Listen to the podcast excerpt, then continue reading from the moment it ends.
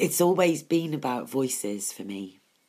Doing silly voices, copying other people's accents, reading other people's words and voices. Nothing I like more than reading out loud. My mum taught me to read before I went to school, and it was my greatest joy reading stories to other people.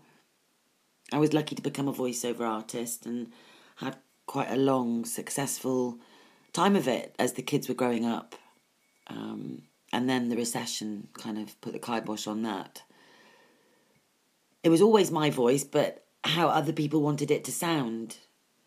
So uh, finding my voice was becoming more important, and I'd been thinking about writing a story for ages. I'd written stuff for years, but I'd never been brave enough to show anyone.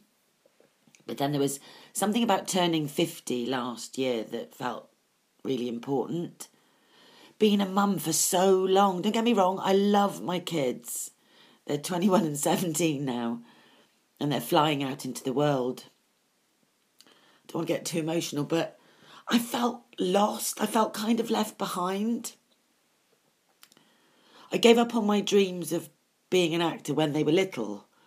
Logistics, isn't it, really? Um, I think it's still mostly women who become mothers who find that it's they who then sacrifice their careers. And then I heard about a festival in Oxford, they were looking for new writers, performers, plays, and I found myself submitting an application the night before the deadline. I hadn't even written a play. uh, I sat staring at the submit button. I hadn't written a whole piece, I'd written about maybe 15 minutes worth. I didn't honestly think they'd go for the idea at all. I didn't think it'd be good enough. But they did. And so I had to write it. I had to write a play. A personal story, it turned out, as it was, but not obviously autobiographical, other than to those who really knew me, about a side of myself that I've always kept hidden away. And I found, I knew a, a wonderful young Welsh director called Chelsea Gillard, who I, I really wanted to work with, and so I plucked up the courage to ask her to work with it on it with me, and um, she believed in the story and in the character, and and she believed in me, and so together we made it happen. Friends helped as well, made costumes, posters, and it was just one day last year in June, forty five minutes on a Saturday afternoon. And it took so much to get it done, but it was pretty scary, really. But I wrote and performed a one woman show.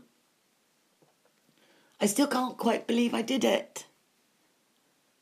And it was my voice, my words. And my kids came, and they were so proud of me. It wasn't perfect, but it meant the world to me. Oh, sorry, I really didn't want to cry. I've put it back in a box really now, but maybe there's a chance I might get it out again one day, who knows? maybe people might like to hear my voice and, more importantly, hear the story.